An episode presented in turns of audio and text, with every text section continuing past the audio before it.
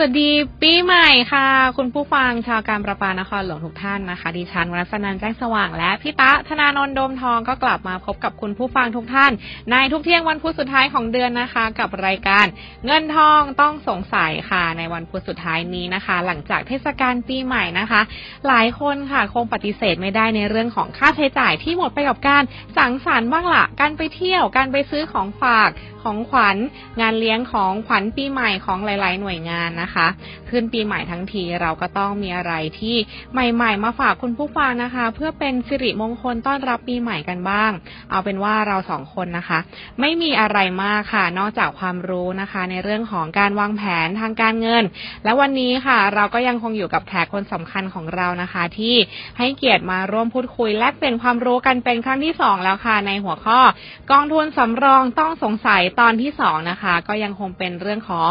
การเงินการลงทุนในส่วนของกองทุนสำรองเลี้ยงชีพอยู่ค่ะ แต่ที่ใกล้ตัวของชาวการประปานครหลวงมาก ๆ เลย นั่นก็คือเรื่องของกองทุนสำรองเลี้ยงชีพการประปานครหลวงของเรานั่นเอง เพราะว่า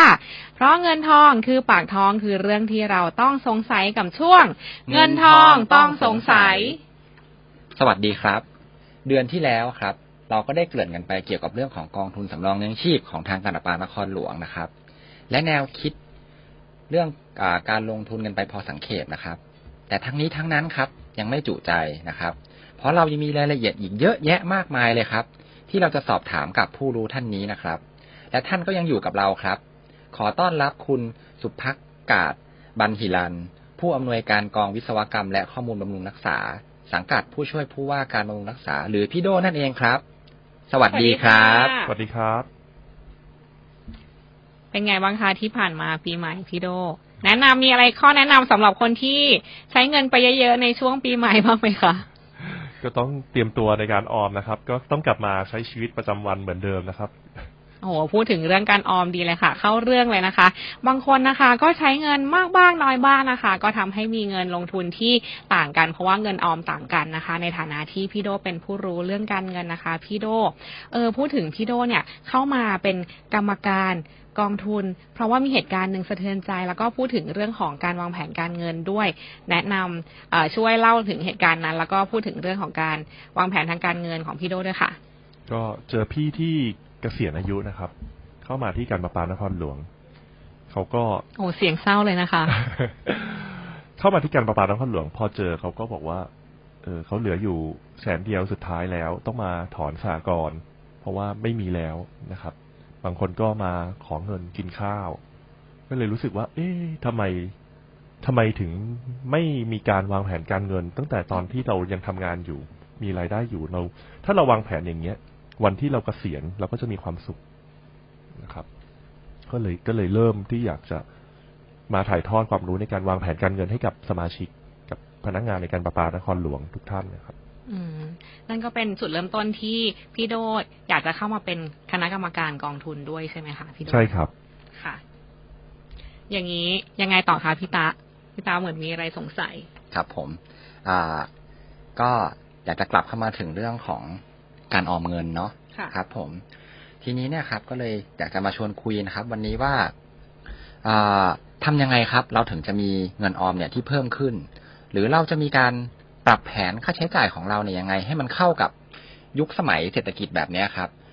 อ่าที่เราจะต้องมีการออมเงินเพิ่มขึ้น แต่ก็มีสิ่งล่อตาล่อใจให้ซื้อมากมายเลยครับ อย่างเช่นแบบในโลกออนไลน์อย่างเงี้ยครับ ช่วงนี้พี่โดมีอะไรแนะนำไหมคะ จริง ๆ โลกออนไลน์นี่อาจจะเริ่มเริ่มเข้าถึงยากแต่จริง ๆ ทุกวันนี้นี่ iPhone iPhone 10โน้ต8อย่างนี้เข้าถึงง่ายกว่า ผ่อนได้ศูนเปอร์เซ็นสิบเดือน ทุกคนก็คิดว่า เอ้ย เราจ่ายได้เดือนละสองพันสามพันเราก็ผ่อนไปสิบเดือน ซึ่งมันไม่ไม่กระทบกับเงินทุกเดือนของเรา แต่จริง ๆ แล้วเนี่ย กระทบครับ เพราะว่าถ้าการเปลี่ยนเทคโนโลยีบ่อยๆ แล้วก็เปลี่ยนตามเขาเรื่อยๆ เนี่ย ค่าใช้จ่ายเราก็จะเพิ่มสูงขึ้นโดยที่เราไม่รู้ตัว เราซื้อออนไลน์นะปัจจุบันเนี่ยที่ที่น้องตาบอกโอ้โหรูดง่ายมากเลยรูดปื๊ดรูดปื๊ดกด password นิดเดียวก็ก็ซื้อได้แล้วถูกไหมครับ ไม่ว่าจะเป็น Shopee ใช่ไหมมีอัลลาซาด้าโอ้โหเดี๋ยวนี้มีแต่คนขายของออนไลน์กันหมดเลย เดี๋ยวนี้ไม่ต้องรูดเลยครับ กดกดสองสามปุ่มก็จ่ายตังค์ได้จ่าแล้ยวครัทาบงได้เลย ไม่เคยซื้อนะคะ แต่ว่าอยากถามพี่โดว่ามีแบบ มีอะไรที่ปกป้องความอยากในใจไหมคะว่า เอ้ย เราต้องห้ามใจตัวเองต้องเก็บเงินไว้สำหรับการออมอะไรอย่างเงี้ยค่ะ เคยอยากได้ของบางอย่างเราก็ดูอยู่นั่นแหละ แล้วก็พวก Facebook กับเมลต่างๆเนี่ยมันก็ฉลาดนะครับ มันจะรู้ด้วยว่าเราค้นข้อมูลสินค้าอะไรบ้าง มันก็จะส่งมาให้เราเห็นอยู่เรื่อยๆว่าเราค้นอะไรอยู่ แล้วมันก็จะส่งมาเรื่อยๆเรื่อยๆเรื่อยๆเราก็ต้องมานั่งคิดส่วนตัวเนี่ย ก็นั่งคิดว่าเฮ้ยเราอยากได้มันจริง ๆ หรือเปล่า พอหนึ่งหนึ่งวันผ่านไปสองวันผ่านไป อาทิตย์หนึ่งผ่านไป ถ้าสักสองอาทิตย์เราก็ยังอยากได้มันอยู่เนี่ย มันมีความจำเป็นจริง ๆ เนี่ยอะเราค่อยตัดสินใจ อันนี้อาจจะน้อยไปหน่อยนะ แต่ถ้าคนที่ที่ใจแข็งกว่าผมก็ อาจจะนานกว่าผม ก็คือเราพิจารณาก่อนว่าจริง ๆ แล้วเราซื้อมาด้วยความอยากแค่ช่วงครั้งชั่วคราว หรือว่ามันจำเป็นจริง ๆ ประมาณนั้นอืมหลักการก็คือต้องดูไว้เรื่อยๆ ดูสักอาทิตย์หนึ่งหรือเดือนหนึ่งอะไรอย่างงี้ใช่ไหมคะ แล้วรอดูว่าจริง ๆ แล้วเราต้องการมันจริง ๆ หรือเปล่า ใช่ครับ ค่ะพูดถึงเรื่องการออมนะคะ แล้วก็สัดส่วนการลงทุนนะคะ ก็นึกถึงเรื่องของกองทุนสำรองเลี้ยงชีพของเราค่ะพี่โด คืออีฟอะค่ะอยากรู้ว่าเราควรจะกำหนดจำนวนอัตราเงินสะสมของเรานะคะ อย่างน้อยกี่เปอร์เซ็นต์ของเงินเดือน เพื่อที่จะเป็นเงินออมของเราถึงจะเหมาะสมทำยังไงดีคะพี่โด คือถ้าแนะนำเบื้องต้นเลยครับ ก็คือสิบห้าเปอร์เซ็นถ้าทุกคนทำได้นะครับ ถ้าทุกคนทำได้ก็สิบห้าเปอร์เซ็นสูงสุดเลยที่กำหนด แต่ถ้าทำไม่ได้นะครับ เราเริ่มจากการวางแผนก่อน เข้าไปที่พอดีว่าผมได้ทำไฟล์ Excel ไว้ไฟล์หนึ่งนะครับ ไปที่เว็บไซต์กองทุนสำรองเลี้ยงชีพ ก็จะมีกดลิงก์ไว้อยู่ โหลดไฟล์ Excel เน้นเข้ามา แล้วก็เราก็ลองวางแผนดูว่าณวันนี้ที่เราทำงานอยู่ มีเงิน มีเงินในกองสำรองสำรองเลี้ยงชีพเท่าไหร่นะครับ เราจะสะสมกี่เปอร์เซ็นต์ เลือกรูปแบบยังไง ให้วันเกษียณเรามีเงิน ไม่น้อยกว่า ยกตัวอย่างอย่างผมเนี่ยผมกำหนดไว้ว่าสิบล้านทำยังไงให้เราถึงสิบล้านณวันที่เราเกษียณเรามีสิบล้านเราก็น่าจะเกษียณแบบมีความสุขประมาณนั้นนะครับ อืม แสดงว่าอย่างน้อยเราก็น่าจะต้องวางแผนก่อนแล้วถ้าเผื่อทำเป็นไปได้ก็สิบห้าเปอร์เซ็นเนาะใช่ครับค่ะถ้าถ้าถ้าไม่คิดอะไรก็สิบห้าเลยครับ ถ้าเผื่อคิดอะไรอะคะถ้าคิดอะไรก็อาจจะเป็นสเต็ปอาจจะสิบเปอร์เซ็นไหวไหมคะ10%ไปอืมใช่ครับ แต่ถึงสิบห้าก็จะดีกว่าใช่ไหมครับ ใช่ครับ ครับผมทีนี้มาพูดถึงรูปแบบของการลงทุนของกองทุนสำรองเลี้ยงชีพเนี่ยครับ พอดีว่าทราบมาว่าตอนนี้มีนโยบายใหม่ก็คือที่เรียกว่า employee choice อะครับ อ่ามันคืออะไรครับ พี่โดอยากให้ช่วยอธิบายตรงนี้นิดนึงครับ คือ employee choice เนี่ยเนื่องจากว่าสมัยเดิมเนี่ย แต่ก่อนเราเป็นมีนโยบายเดียวก็คือแปดสิบยี่สิบลงทุนหุ้นไม่เกินยี่สิบเปอร์เซ็นตนะครับตราสารหนี้ไม่แปดสิบเปอร์เซ็นพอใช้นโยบายเดียวกับคนทุกคนเนี่ย เราก็เปรียบเสมือนเวลาเราตัดเสื้อผ้าครับ เสื้อผ้าเนี่ย ชุดเดียวแบบเดียวให้กับทุกคนใส่ มันก็ไม่ฟิตถูกไหมครับ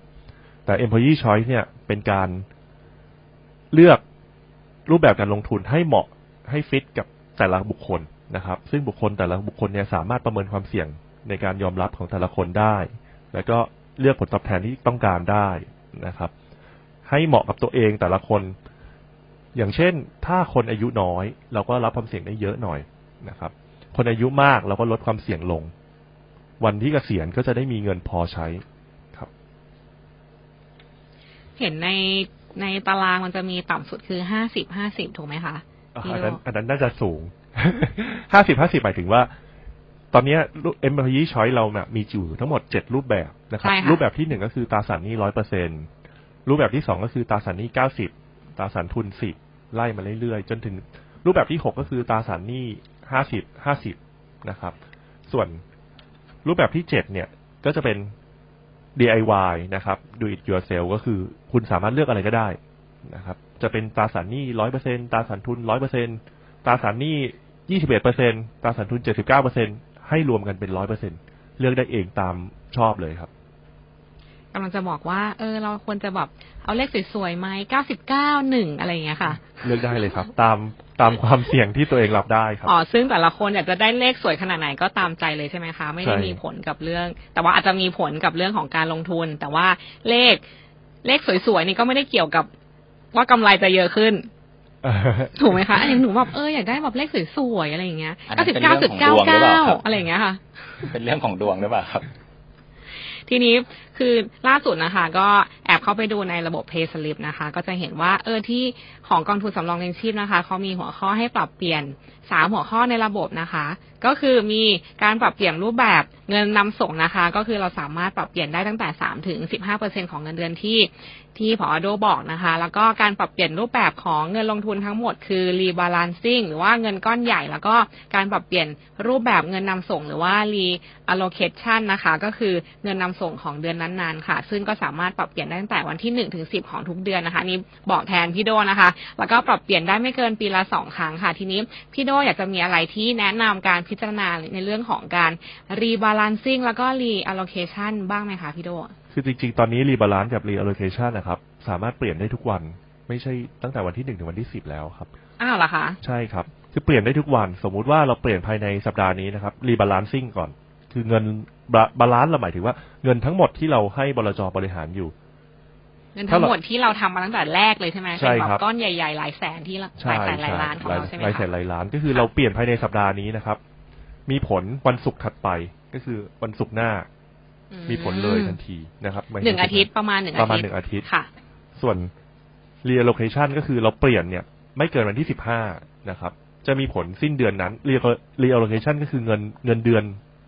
เงินเดือนเดือนใหม่นะครับ ที่จะเข้าไปให้บลจบริหารเนี่ยก็คือเปลี่ยนนะครับภายในวันที่หนึ่งถึงวันที่สิบห้าจะมีผลเดือนนั้นเลย เดือนนั้นเลยคือสิ้นเดือนนั้นเลยใช่ค่ะแต่แต่ถ้าหลังวันที่สิบห้านะครับ จะมีผลเดือนถัดไป อย่างนี้ช่วยแนะนำหน่อยได้ไหมคะว่า rebalancing เนี่ยค่ะกับ reallocation เนี่ย ถ้าเราปรับเราควรจะปรับอันไหนมากน้อยหรือตามพิจารณาของเรายังไงอะคะอ่าเริ่มต้นเนี่ยเราต้องเราต้องไปประเมินความเสี่ยงก่อน ของแต่ละบุคคลว่ารับความเสี่ยงได้แค่ไหนนะครับ rebalance เนี่ยเรามองถึงการลงทุนระยะยาวดีกว่า ลงทุนระยะยาวเป้าหมายสุดท้ายเราต้องการเท่าไหร่นะครับ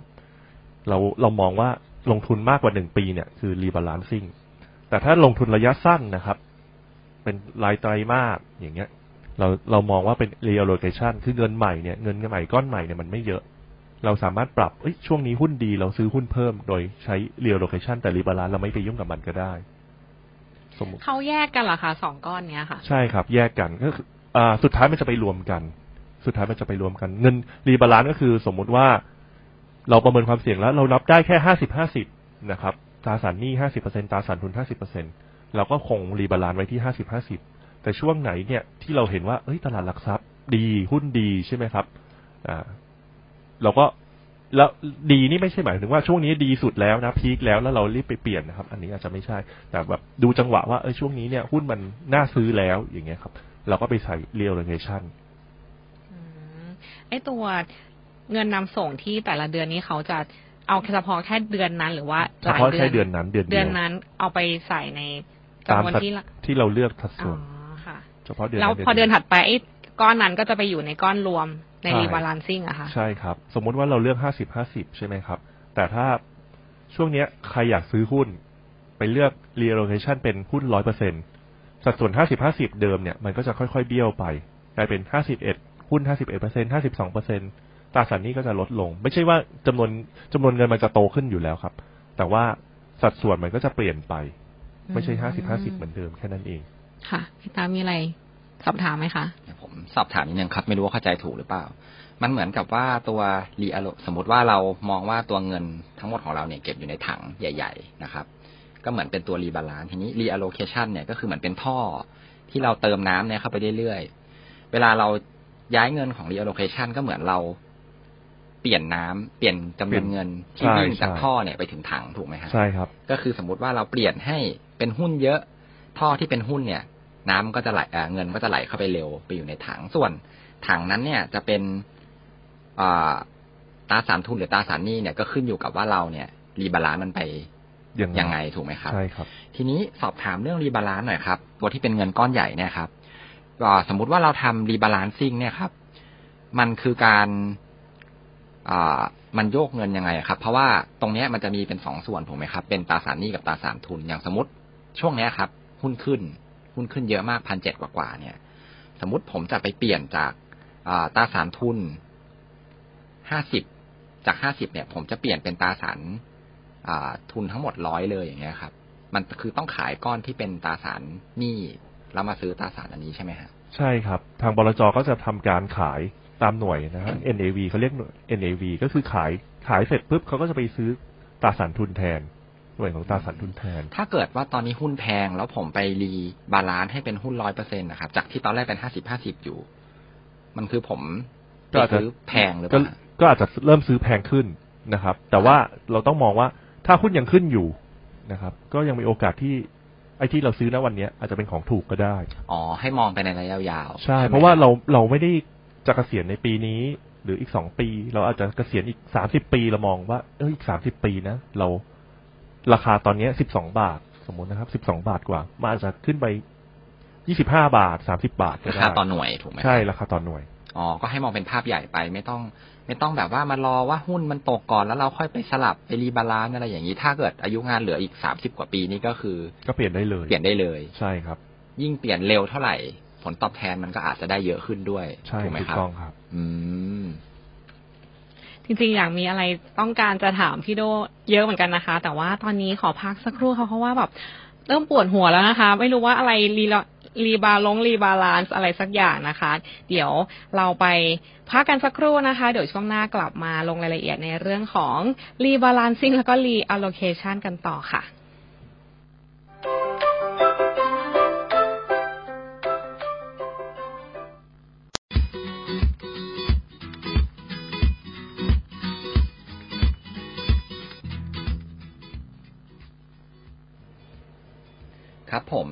เข้าสู่ช่วงที่สองของรายการเงินทองต้องสงสัยกันนะครับ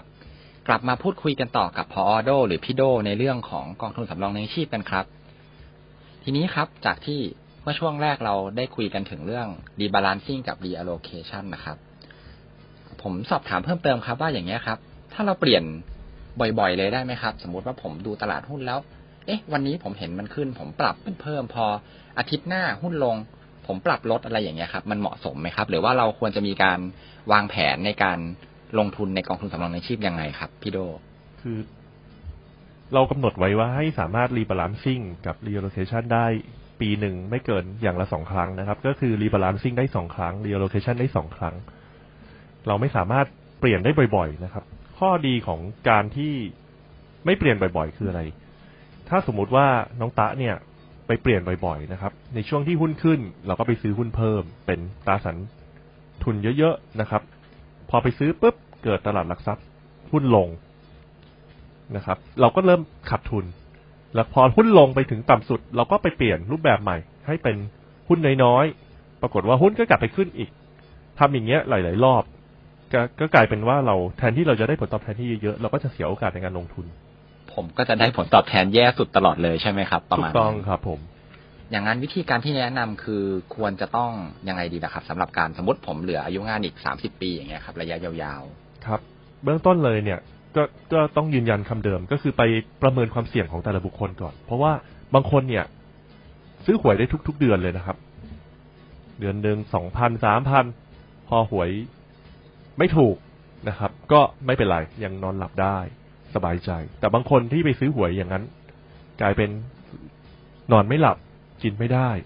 รู้สึกว่าเครียดเฮ้ยเราเสียตังค่าลอตเตอรี่ไปเยอะๆอย่างเงี้ยแปลว่าคนเนี้ยก็จะรับความเสี่ยงได้ไม่เยอะๆอืมเพราะฉะนั้นเนี่ย เวลาเราประเมินความเสี่ยงเราเสร็จแล้วล่ะเรารับความเสี่ยงได้แค่ไหน ถ้ามันเกิดขาดทุนเราก็ยังรับได้อยู่นะครับ เพราะว่าอายุงานเรายังอีกยาว เราก็ลงทุนที่มีความเสี่ยงเพิ่มมากขึ้นได้อีก อันนี้ไปประเมินที่ไหนอะครับ ในเว็บไซต์ของอาในในตัวเปสลิปอะครับ เข้าไปดู มันก็จะมีให้ประเมินความเสี่ยงอืมก็คือจะเป็นเหมือนแบบสอบถามใช่ไหมครับ ใช่ครับ พอทำเสร็จปุ๊บก็จะมีคะแนนออกมาให้ดูเลย ใช่ครับ มีประมาณคะแนนออกมาให้ดู เราก็จะรู้ว่าเราควรจะซื้ออาเลือกสัดส่วนการลงทุนแบบอย่างไร อืมอ๋อเหมือนเขาก็จะทำเป็นสกอร์มาให้ แล้วก็แนะนำเราว่าควรจะลงทุนประมาณไหนดีใช่จากคำถามที่เราตอบไปใช่ไหมครับ ใช่ เหมือนเหมือนคนที่จะไปซื้อ RMF LTF อะครับเขาจะมีประเมินความเสี่ยงก่อนที่จะซื้อทุกครั้ง ถ้าเราประเมินเนี่ยได้ถ้าได้คะแนนเรตติ้งเท่าไหร่มันจะเป็นมีสกอร์ให้อยู่ ถ้าคะแนนเยอะนะครับ ก็จะซื้อกองที่มีความเสี่ยงได้สูงขึ้น อืมอย่างนี้พอเราปรับสัดส่วนที่ถูกต้องตามหลักการที่พี่โดบอกแล้วนะคะ แล้วก็เราก็ไม่ได้ไม่ได้เราคือเรามีวินัยอะ่ะ แล้วก็ จ่ายเงิน 15%ตลอดตั้งแต่อายุ 30 ไปเรื่อยๆ จนถึงอายุ 60 นะคะ ก็คือเรากเกษียณ ทีเนี้ยอยากทราบเลนส์จำนวนเงินที่เราจะได้ช่วงเกษียณนะคะ ว่าเราจะได้ประมาณเท่าไหร่อะคะคือถ้าเราเลือกเลือกเลือกการลงทุนรูปแบบแบบห้าสิบห้าสิบนะครับ ที่เคยคำนวณมาเนี่ย ผลตอบแทนหุ้นเนี่ยเฉลี่ยสักสิบเปอร์เซ็นต่อปีตราสารหนี้อยู่ประมาณสักสองเปอร์เซ็นต่อปีเนี่ย น่าจะได้ประมาณสักสิบล้านอืม นะครับค่ะแต่ถ้าเราเลือกสัดส่วนการลงทุนที่ผิดไป อย่างเช่น สมมุติว่าอายุสามสิบเหมือนกันนะครับ อีกสามสิบปีเกษียณ เราไปเลือกเป็นเก้าสิบสิบตราสารหนี้แค่เก้าสิบเปอร์เซ็นค่ะตราสารทุนสิบเปอร์เซ็นค่ะเราจะมีแค่หกล้าน ต่างกันอืมสี่ล้านเลยโอ้โหอือหือสี่ล้านนี่อยู่ได้หลายสิบปีเหมือนกันนะคะ ถ้าใช้ดีๆนะคะ หลายสิบปีจริงเหรอครับ ต่างกันเยโอ้อะมากพูดถึงพี่โดพูดอย่างนี้คืออยากรู้เหมือนกันค่ะว่าสิบล้านอะสมมติเราเป๊ะตามตำราเลยนะคะ ได้สิบล้านนี่สามารถอยู่ได้เพียงพอหลังเกษียณไหมคะพี่โดก็สิบล้านเนี่ยถ้าเอาไปทำผลตอบแทนดีๆ เนี่ยก็อาจจะได้เดือนหนึ่งประมาณห้าหมื่นบาทนะหคมารัยบถึงว่าต้องไปลงทุนหลังจากเกษียณใช่ไหมใช่ เวลาที่เกษียณเสร็จแล้วเราก็ต้องเอาไปลงทุน ให้ได้ผลตอบแทนมาตลอดนะครับ แล้วเงินต้นเราก็จะยังคงอยู่ บอกได้ไหมคะว่าหลังเกษียณนี่เราสามารถลงทุนอะไรได้บ้างคะคร่าวๆค่ะคร่าวๆคร่าวๆก็อะถ้าไม่คิดอะไรเยอะนะครับ ก็สากลออมทรัพย์เนี่ย ตอนเนี้ยสำหรับคนเกษียณ พี่ๆที่ใกล้จะเกษียณเนี่ยก็ฝากประชาสัมพันธ์ไปด้วยเลยก็ได้ มีไปฝากนะครับสามจุดเจ็ดห้าแต่ฝากได้แค่ครั้งเดียวนะครับ วันช่วงที่เกษียณเนี่ย พอเกษียณไปเนี่ยเอาสามจุดเจ็ดห้าฝากเข้าไป มีสองล้านสามล้านก็คือ ถอนได้อย่างเดียว ฝากไม่ได้แล้ว อันนี้ก็จะได้ผลตอบแทนสามจุดเจ็ดห้าตลอดนะครับอืมส่วนอันอื่นเนี่ยก็อาจจะต้องไปลง ถ้าถ้ามีความรู้ความเข้าใจกับเกี่ยวกับการลงทุนอาจจะไปซื้อหุ้นเอง แต่ถ้าไม่มีนะครับ ก็แนะนำก็พวกกองทุนรวมเนี่ยครับ ก็ไปดูผลตอบแทนที่มันดีๆ ให้ผลตอบแทนสม่ำเสมอสักห้าเปอร์เซ็นหกเปอร์เซ็นต่อปีก็ยังทำได้ไปแต่ก็ต้องความเสี่ยงเราก็ก็เราก็ต้อง น้อยลงใช่ไหมคะเพราะเราอายุมากขึ้นใช่เราก็ล้วแบ่งเงินนะครับสมมุติเรามีสิบล้านใช่ไหมครับ เราอาจจะแบ่งสองล้านไปกองทุนรวมสองล้านมาสากลอะไรอย่างเงี้ยครับแล้วเราก็จะแบ่งแบ่งแบ่งแบ่งไป ผลตอบแทนเราก็จะได้ประมาณห้าหมื่นต่อเดือน แล้วเราก็เอาเงินห้าหมื่นนั้นมาใช้จ่ายในชีวิตประจำวันใช่ครับก็ถือเป็นการลงทุนที่ถูกต้องสำหรับผู้ที่เกษียณไปแล้ว ใช่ไหมคะ ไม่ใช่ว่าเอาสิบล้านนั้นมาใช้ ถ้าสิบล้านแล้วเราไปฝากธนาคารออมทรัพย์ค่ะธรรมดาก็ ไม่ถึงหนึ่งเปอร์เซ็นนะครับ ก็จะได้น้อยปีหนึ่งไม่เกินแสนหนึ่งอืมหารเป็นรายเดือนก็ได้เดือนละไม่ถึงหมื่นประมาณเนี้ยครับ ที่มาใช้งาน ส่วนใหญ่ที่เห็นก็น่าจะเอาสิบล้านนั้นไปใช้เลย หมดเลย หมดเลย แล้วที่เหลือช่วงนั้นลูกหลานจะรักมากใช่ครับ ดีไม่ดีลูกมาขออีกนะครับโอ้โหพูดซะรู้สึกน้ำตาจะไหลค่ะ ครับผมทีนี้สอบถามเป็นเรื่องส่วนตัวนิดนึงครับว่าเมื่อกี้ที่เราคุยกันเรื่องเกษียณอันนี้ผมสอบถามว่าแล้วในส่วนตัวของพี่โดเนี่ยครับ มีการวางแผนในเรื่องของอค่าใช้พวกการที่จะวางแผนการเงินหลังเกษียณเนี่ยยังไงบ้างครับ ก็เริ่มต้นนะครับ ก็วันที่เราเกษียณเนี่ย ผมวางแผนไว้แล้วว่าต้องมีสักสิบล้านนะครับ หลังจากนั้นเนี่ยก็เอาไปเหมือนที่น้องอีฟถามนะครับ เอาไปทำยังไง ก็คือเอาจะไปฝากสากลไปซื้อกองทุนรวมต่างๆนะครับ ที่ให้ผลตอบแทนที่ดีขึ้นนะครับ แล้วก็ อาจจะไปเล่นหุ้นบ้างนิดหน่อยที่ที่ตัวเองเล่นอยู่บ้างครับสิบล้านอันนี้เราพูดถึงว่านะตอนนี้แต่จริง ๆ แล้วอีกสักยี่สิบกว่าปี มันก็น่าจะต้องเยอะกว่านี้ถูกไหมครับ เพราะว่าพวกเงินเฟ้อพวกอะไรพวกนี้ ใช่ใช่ไหมฮะใช่ครับสิบล้านนะวันนู้นอาจจะห้าล้านนะวันนี้ก็ได้อะมันก็ไม่แน่เสมอไป ครับ เรื่องของเงินทองทองเนี่ยครับ คุยกันได้ไม่จบไม่สิ้นจริง ๆ เลยนะครับ เนี่ย แต่ว่าวันนี้นะครับ เราต้องขอบคุณพออโดอีกครั้งหนึ่งนะครับ ที่กรุณาเสียสละมานั่งคุยคุยกับพวกเราเนี่ยครับถึงสองครั้งเลยนะครับ ได้ความรู้มากเลยนะครับ แล้วถ้าเกิดว่ามีข่าวคราวอะไรเกี่ยวกับกองทุนสำรองเลี้ยงชีพใหม่ๆเนี่ยครับยังไงอาจจะรบกวนให้มาเล่าให้ฟังอีกนะครับ ผมได้เลยครับผม มีอะไรจะฝากประชาสัมพันธ์ไหมคะพี่โดก็ฝากประชาสัมพันธ์ สมาชิกกองทุนสำรองเลี้ยงชีพนะครับ ถ้ายังไม่ไม่สะสมไม่ถึงสิบห้าเปอร์เซ็นนะครับ ก็ สะสมให้ถึงสิบห้าเปอร์เซ็นนะครับ เวลาเกษียณก็จะมีความสุขครับผมขอบคุณมากนะคะพี่โด วันนี้คุยกันสนุกสนานเลยนะคะโอ้โหลืมเวลาเลยค่ะ ถึงเวลาจะหมดลงนะคะ แต่เราก็ยังไม่หมดเรื่องของสาระความรู้ค่ะ เรายังมีเรื่องของสาระความรู้เรื่องของเงินเงินทองทองนะคะ มาฝากคุณผู้ฟังอีกมากมาย หลายปีจนกว่าเราจะเกษียณนะคะ อีก30ปีข้างหน้าแห่นะคะ ไม่ไม่ขนาดนั้นนะคะ แต่ว่ายังไงนะคะโพสต์สุดท้ายของเดือนกุมภาพันธ์นี้นะคะ ที่แน่ ๆ ก็คือวันที่ 28 กุมภาพันธ์จริงๆ เดือนกุมภาพันธ์เนี่ยเป็นเดือนแห่งความรักนะคะ พี่ตาแอบเอ๊อยากถามเหมือนกันนะคะ เรื่องของการวางแผนครอบครัวการวางแผนการแต่งงานนะคะ ก็น่าจะเหมาะกับเดือนนั้นนะคะ พี่ตาน่าจะมาเล่าให้เราฟังกันได้ค่ะ มองไปกันยาวๆนะคะสำหรับวัยหนุ่มสาวแล้วก็วัยกลางคนค่ะ เพราะอะไรคะพี่ตา เพราะเงินทองคือปากท้องคือเรื่องที่เราต้องสงสัยกับช่วง เงินทองต้องสงสัยสำหรับเดือนนี้นะคะ เราสองคนก็ต้องขอตัวลาไปก่อนค่ะ แล้วพบกันใหม่นะคะโพสต์สุดท้ายของเดือนกุมภาพันธ์ค่ะ สวัสดีสวัสดีปีใหม่ปีใหม่ค่ะครับ